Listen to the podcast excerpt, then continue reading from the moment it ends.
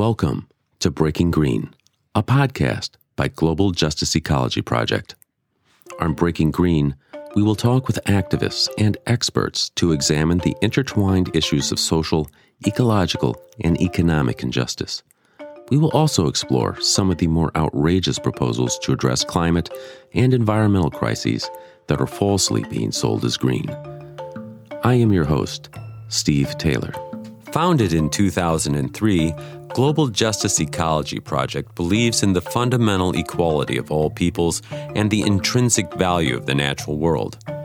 Global Justice Ecology Project's mission is to identify, expose, and address the intertwined root causes of social injustice, ecological destruction, and economic domination. In this episode of Breaking Green, we will talk with Anne Petermann, co founder of the Global Justice Ecology Project, about the organization's unique mission. We will also discuss current threats to forest and indigenous people with attempts to genetically engineer trees for use in plantations and release into the wild.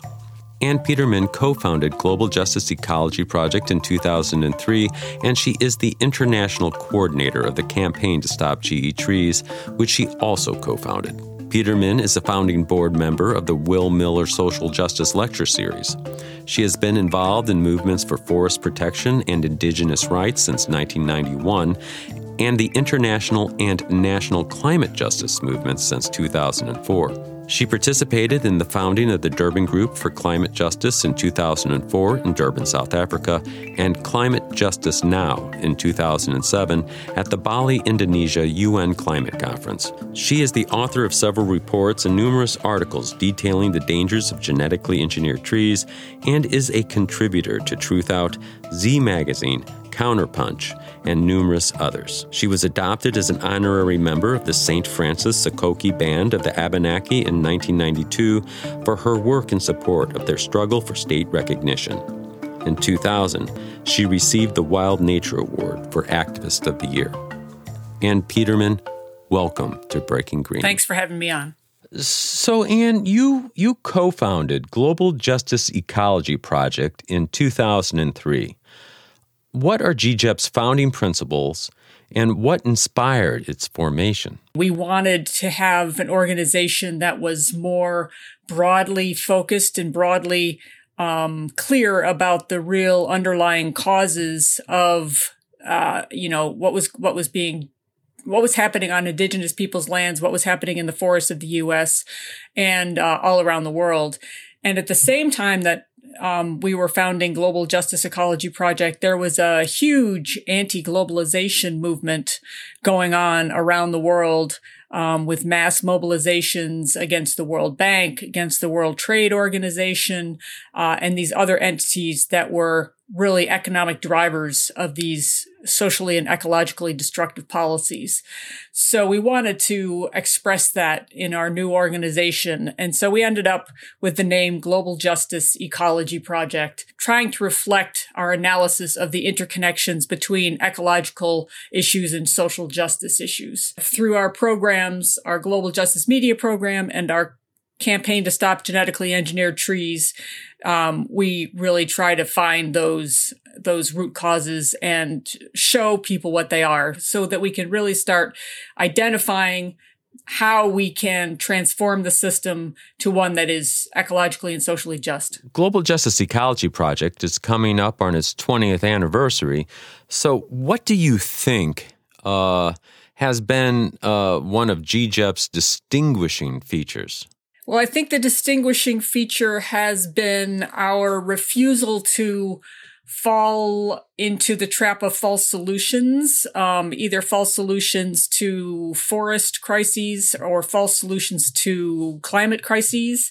And the fact that we have a no compromise approach. So with our campaign to uh, stop genetically engineered trees, for example, it is a campaign for a full rejection of all GE trees, uh, the release of no GE trees into the environment. That is the goal of the campaign. It's not limited release or labeled GE trees. It's no GE trees, nowhere, no how, none, um, because we understand that the uh, the problems and dangers and unknown consequences of releasing genetically engineered trees into the environment are just too extreme to even consider.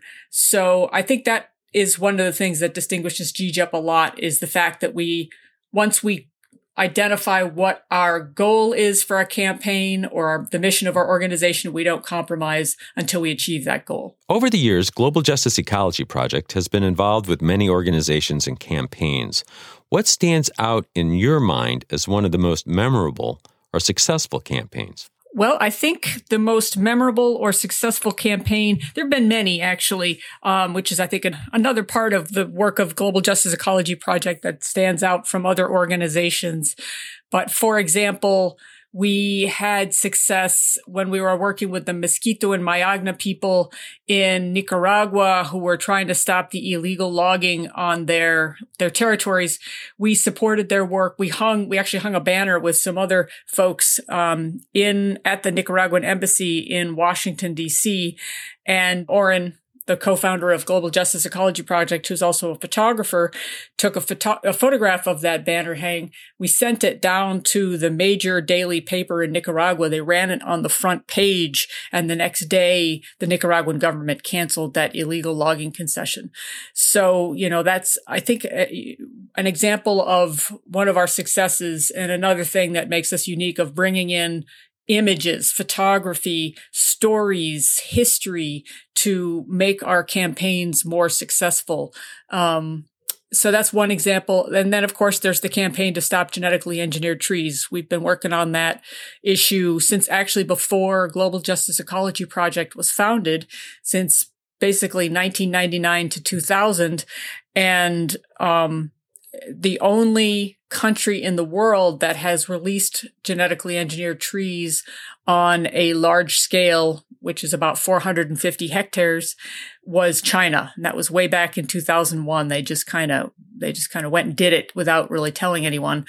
Uh, but since that, you know, there have been proposals in the United States. Um, there have been actually approvals in Brazil, but no GE trees have actually been released on a commercial scale um, at this point. So we we feel like that's a pretty significant victory, and um, you know we're we're working very hard to make sure that victory is permanent. So we want to talk a little bit more about GE trees later on in the program, but uh, I also wanted to talk about uh, the publication "Hoodwinked in the Hothouse: uh, Resist False Solutions to Climate Change."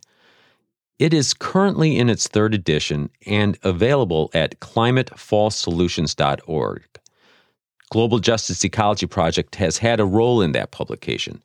Could you tell us a bit about why GJEP thought that this was a worthy project? It it succinctly explains um, every false solution to climate change that we currently are facing. Uh, you know, with examples of what that means in a very um, approachable way so that the public can understand what these false solutions are, why they're dangerous, and what real alternatives look like. So we are very happy to be a part of that um, that that effort. Could you uh, just sort of summarize what is or what is meant by a false solution to climate change?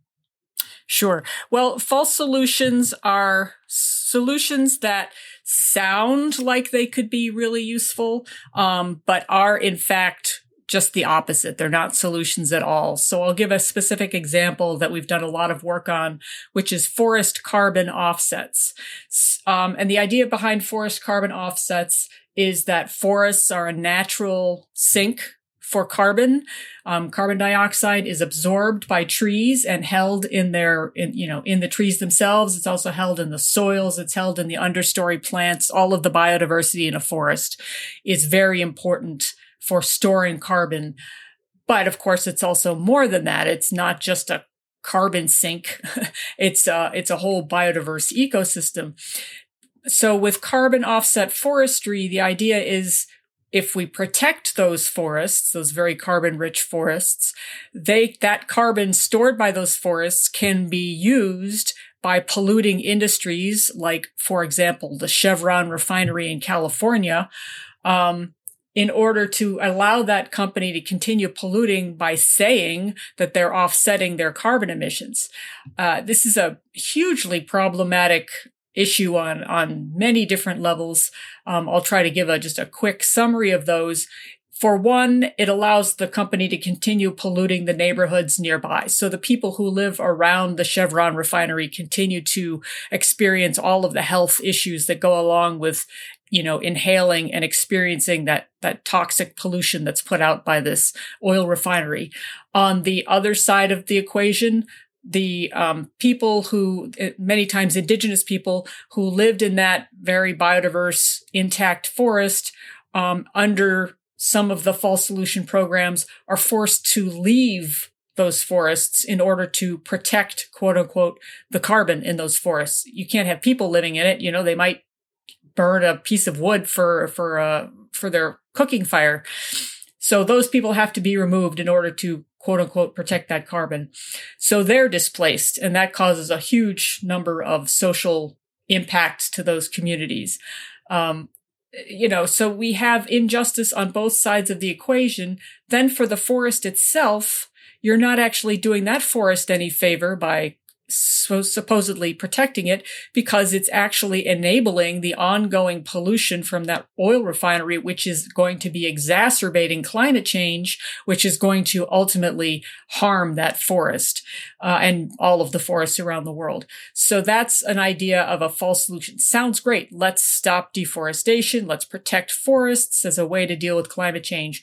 But in the case of carbon offset forestry plantations, what it's actually doing is giving license to companies like Chevron to continue polluting at the expense of local communities, both around the refinery and in the so-called protected forest. You participated in the Conference on Biodiversity in Montreal. Global Justice Ecology Project held a press conference at the event. Tell us about that press conference and why Global Justice Ecology Project coordinated it.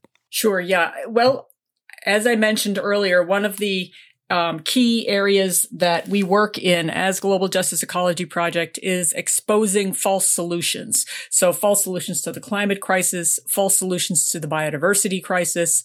And that was why we pulled together this this uh, this press conference was to talk about what these major false solutions are that are being pushed forward by the UN Biodiversity Convention, and uh, those include things that sound, again, they sound great. Nature-based solutions, nature positive, um, you know, uh, 30 by 30, which is the proposal to put 30% of the Earth's surface into so-called protected areas by 2030.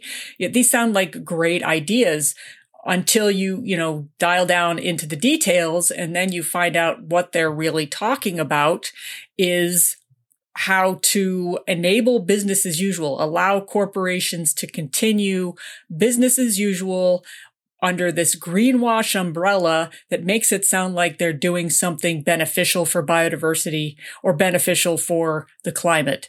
Um, it's really not about, however, protecting biodiversity. It's about land grabs. It's about taking indigenous and local community lands to offset uh, negative impacts from extractive activities elsewhere through these offsets. It's about dangerous new unproven technologies under the um, the name geoengineering, uh, which is basically biotechnology for biodiversity, quote unquote these crazy new schemes like gene drives, which are designed to wipe out entire species that we don't want or that cause some kind of problems. It's about, you know, putting sulfur particles into the stratosphere to block out the sun, you know, these incredibly dangerous, um, unproven technologies. So our press conference was specifically pulling together experts to talk about each of these false solutions and why they're so dangerous. Um, cause that's, you know, that's our mission. That's who we are. So that's what we did. It was, it was a very positive press conference. Yes, it was. And it also receives uh, some pretty good coverage. So, Anne, you are also the coordinator of the international campaign to stop GE trees. So that's genetically engineered trees. The work to stop genetically engineered trees was founded around 1999 2000 when we first learned about the problem of genetically engineered trees. And coming from a forest protection background an indigenous rights background and even an anti-gmo background we'd done some work looking at the potential threats from genetic genetic engineering. When we came across this field trial of genetically engineered trees we were very clear uh, immediately of the potential threats. And so we started looking into them and talking to other activists around the world about it and found out that there was really just a small handful of people outside of industry that had heard of GE trees, much less working on the problem of GE trees. So, you know, we understood then that we needed to launch a campaign, a global campaign to try to um, understand the problem and address it. Um, so we did that and we've joined together with fantastic organizations from all over the world, everything from World Rainforest Movement. They've been one of our closest partners, uh, Global Forest Coalition, Friends of the Earth International, Friends of the Earth US, um, Greenpeace, Indigenous Environmental Network, uh, you know, just I can't even list all the organizations that have been involved. We have a, a great steering committee that includes the Canadian Biotechnology Action Network, Biofuel Watch, um, an organization in Chile known as OLCA, uh, an organization from New Zealand, which is GE Free New Zealand. You know, all of these organizations um, representing some of the main regions where GE trees are either a threat or actively being developed. And so we've had a very successful campaign in understanding where the threats are, putting a halt to many of these threats through a wide variety of strategies, educating the public, building public opposition, um, getting this that decision I mentioned earlier from the UN Convention on Biological Diversity, warning countries against GE trees.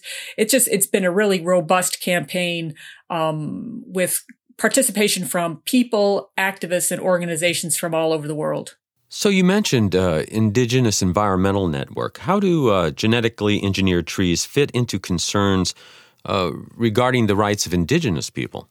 The issue of GE trees um, is a direct threat to indigenous people's sovereignty and indigenous people's land, um, livelihoods, health, in many different ways. So the main way that we've worked on for the longest time has been because of the threat of GE trees in industrial tree plantations. So these huge um, corporate tree plantations that are developed with the express um, with the express purpose of growing pulp trees, you know, mainly trees for pulp and paper, uh, or trees for timber. And these, the expansion of these plantations has largely happened in the Americas on land that is already forested. And many times these forested lands are occupied by indigenous peoples and local communities. Um, so those people are forcibly evicted from their lands to uh, to create these industrial tree plantations. So the threat that GE trees pose, because because we don't have GE tree plantations yet, is that the problems uh, that are already experienced by these um, indigenous peoples and local communities by these industrial tree plantations will be worsened if GE trees are added to them or if they are transformed into GE tree plantations. So the direct impacts include loss of water. These plantations grow so quickly that the water is rapidly depleted, especially if they're eucalyptus plantations. The plantations, whether they're pine or eucalyptus, those are the two main plantation trees globally, um, they're they're both extremely flammable and so you know historically bad wildfires have started in industrial tree plantations. Uh, they, you know, they, uh, in the case of eucalyptus trees, they can escape the plantations and start invading the local native forest ecosystem or the native grasslands in the case of South Africa. They're just, uh, you know, the problems caused by these industrial tree plantations goes on and on. They're sprayed with toxic, toxic chemicals. Um, so that's one area of impacts on indigenous peoples. Then there's a new uh, a new uh, proposal to release a genetically engineered American chestnut tree in the United States, and this tree is designed to spread wildly into forest ecosystems, which is a direct threat to indigenous people's sovereignty as there's, you know, clearly no way to stop these trees once they start spreading. They're not going to respect boundaries. They're not going to respect state boundaries, tribal boundaries. You know, they're just going to spread. If these trees are spread into the wild, there's the potential uh, for them uh, to cross into Canadian uh, territory and uh, First Nations territory as well. Yeah, that's exactly it. And it, um, these trees spread not only their uh, their pollen, but their nuts are spread by blue jays, by squirrels, you know, all kind of wildlife that that want the you know want to store these nuts for future um, for future dinner. uh, you know, they they help spread these for long distances, and so the issue of transboundary contamination, as it's called in the UN, in, in other words, escaping from one country to another country is a very real problem when you're talking about genetically engineered trees and this genetically engineered American chestnut tree in particular, which is specifically designed to spread freely through the forest. So yeah, uh, you know, New York State is kind of ground zero for the release of these these GE trees if they get permission from the USDA, and you know, Western New York, where one of Global Justice Ecology Project's offices is, is, you know, literally a mile from Canada, right over the Niagara River. Um, and the northern part of Lake Erie was where American chestnuts were traditionally found.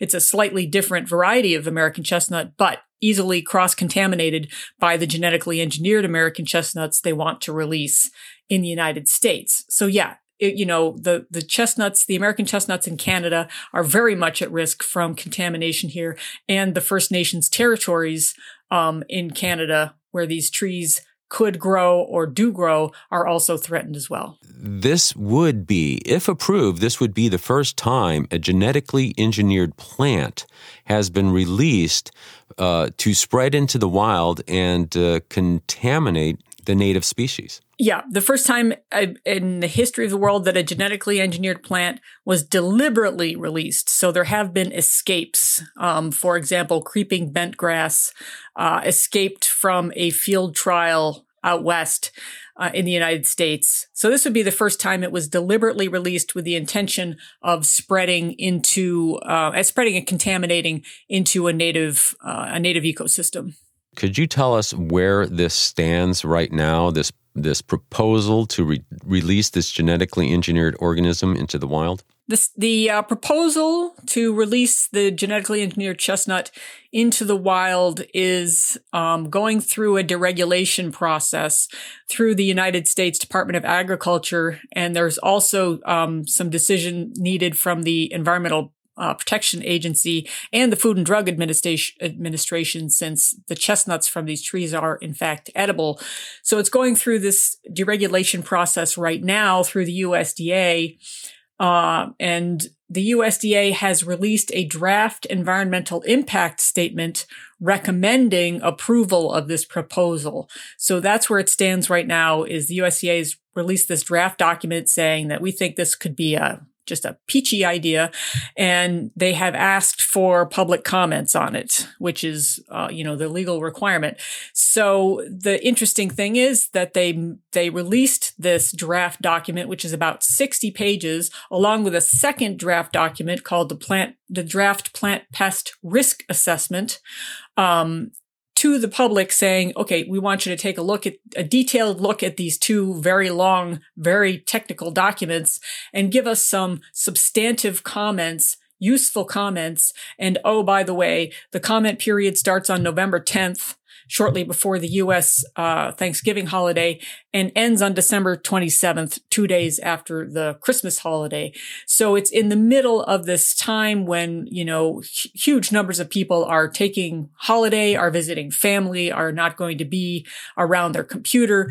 Um, so, you know, it's almost as though they don't want public participation. And that's probably because there has been such overwhelming public opposition to genetically engineered trees historically um, that I think the USDA is trying to cut off the ability of people to participate because they don't really want to hear what people have to say. Well, if if if a listener is interested in making comment, uh, where and how could they do that? The best way to do it um, is through our our website. We have a Stop GE Trees campaign website, which is very simply stopgetrees.org, and on there there's an action alert, which is stopgetrees.org slash stop dash ge dash trees.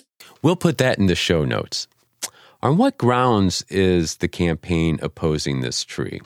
Sure. There's a lot of different layers to why we need to be concerned about the intentional release of a tree in a genetically engineered tree into a wild ecosystem.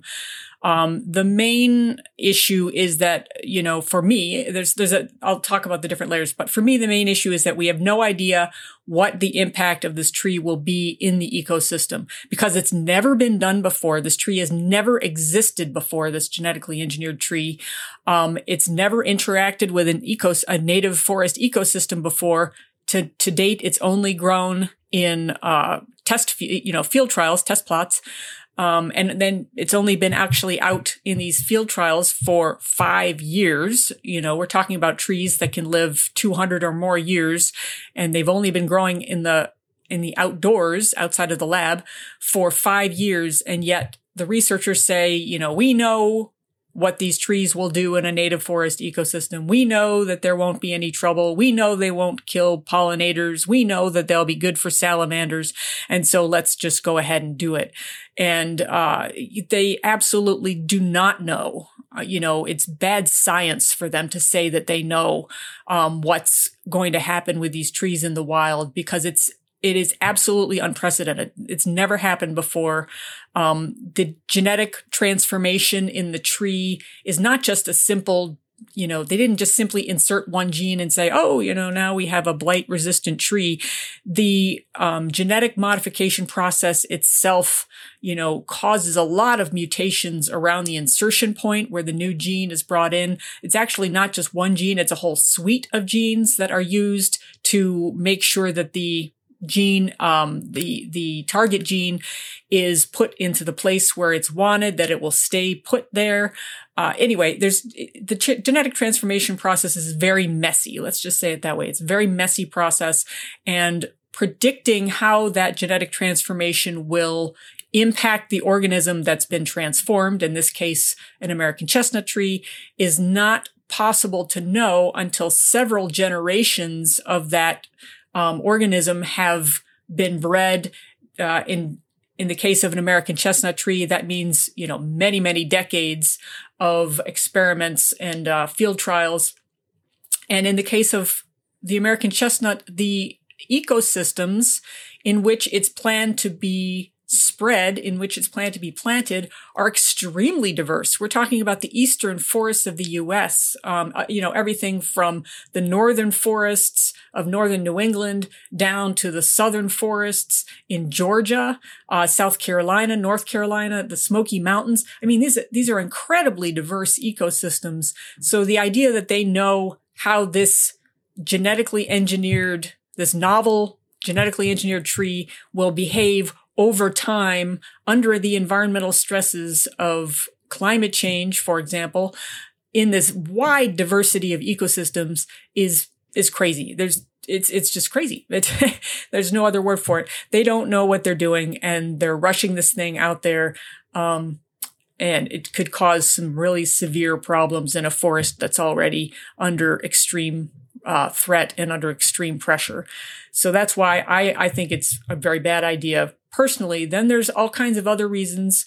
The proposal to genetically engineer the American chestnut did not come from forest protection groups or conservation groups or even people concerned about the American chestnut. The idea to genetically engineer the American chestnut came out of industry, came out of uh, Weyerhaeuser and timber companies, came out of industries that were looking to create more public support for genetically engineered trees. They were looking at a lot of public opposition and they were trying to figure out how can we sell the public on this idea of genetically engineered trees. They realized that the main emphasis of all of the science going towards genetically engineering trees, which was for these industrial tree plantations for more timber and more profit and so on, that wasn't doing it. People were not excited about that. People were rising up in opposition to that. So they said, how about if we find uh, a charismatic wild tree that has had some kind of calamity and we use genetic engineering to bring that tree back. And so they found the American chestnut. They said, this is perfect. So let's use the American chestnut. Let's genetically engineer it to put, be put back into the forests. People will love it and then they will embrace the bigger concept of genetically engineered trees. So Monsanto has been involved. These timber companies have been involved. Um, this GE tree company called ArborGen has had a very major role in this. Duke Energy has been involved in funding this. The U.S. Forest Service. I mean, all of these entities have been directly involved in developing this, this American chestnut tree. It wasn't for conservation. It was for public relations. So we call it a Trojan horse for that reason, um, it, because of the fact that it's, it's not about conservation. It's about industrial development of genetically engineered trees. You mentioned the calamity, Anne, which was the blight, the chestnut blight, which started in 1904, and it and it severely reduced the population of the chestnut tree. But Dr. Donald Davis was on this show previously, and he uh, pushed back on the idea that the tree is actually functionally extinct. He noted that there's 400 million still in the population, and he also uh, pointed to non-genetic engineering techniques to increase the population of chestnut trees in the wild wild naturally. Yes, exactly. So the American chestnut tree was one of the dominant trees in the eastern forests prior to 1900. And then, as you mentioned, a blight from Japan was introduced, which had a heavy toll on that population. It wasn't just the blight, though. There was also um, very uh, heavy logging of the chestnut. It was a favored tree for um, for telephone poles, for houses, for you know, just it was it was the favored tree for timber purposes um, in that time period, and so there was enormous um, logging campaigns going on that reduced the population quite significantly, especially in the southern part of its range. Uh, so yeah, so a combination of logging and the blight knocked back its numbers. But as you point out, there are still 400 million American chestnuts growing in the forest. Some percentage of those are old enough to be, um, producing nuts and pollen. And so, you know, this idea that's put forward by the American Chestnut Foundation and these GE chestnut researchers that the American chestnut is functionally extinct and therefore we must have a genetically engineered version of the tree in order to save it is, is, is absolutely wrong. Um, and there are, in fact, direct examples of the tree being restored through natural means, through non-GE means, by breeding wild American chestnuts that have some level of blight resistance with each other. And the American Chestnut Cooperators Foundation is an organization that's been doing this formally since the 80s, but the people in the organization have actually been doing it since the 60s. So they've been doing this for a long time and having some amazing success. There was just a paper put out by a researcher named Bernd Heinrich, a naturalist named Bernd Heinrich, in uh, Western Maine who planted four trees on his land in the 80s and recently documented over 1,300 seedlings and trees that are growing on his land now as a result of that original um, set of four trees that he planted. And they have no sign of the blight. So, you know, this, this, this um, public relations argument that the tree, the American chestnut tree, will uh, succumb to extinction if we don't intervene with genetic engineering is is just plain wrong. You know, there's direct evidence to the contrary, and it's um, it's being used to promote the GE chestnut to the detriment of the wild American chestnut population. So, Anne, is there anything I haven't asked you about uh, Global Justice Ecology Project, uh, uh, False Solutions, GE Trees that you would like to address? We could certainly use people's help if people want to get plugged in, if they want to help us out, if they want to be involved. Just go to stopgetrees.org, and there's lots of tools there for people to um, take action and help us with this with this uh, very important issue. Thank you, Anne Petermann, for joining us on Breaking Green. Thank you, Steve. I appreciate it. You have been listening to Breaking Green, a Global Justice Ecology Project podcast. To learn more about Global Justice Ecology Project, visit globaljusticeecology.org. Breaking Green is made possible by tax deductible donations by people like you. Please help us lift up the voices of those working to protect forests, defend human rights, and expose false solutions. Simply text GIVE G I V E to 1 716 257 4187. That's 1 716 257 4187.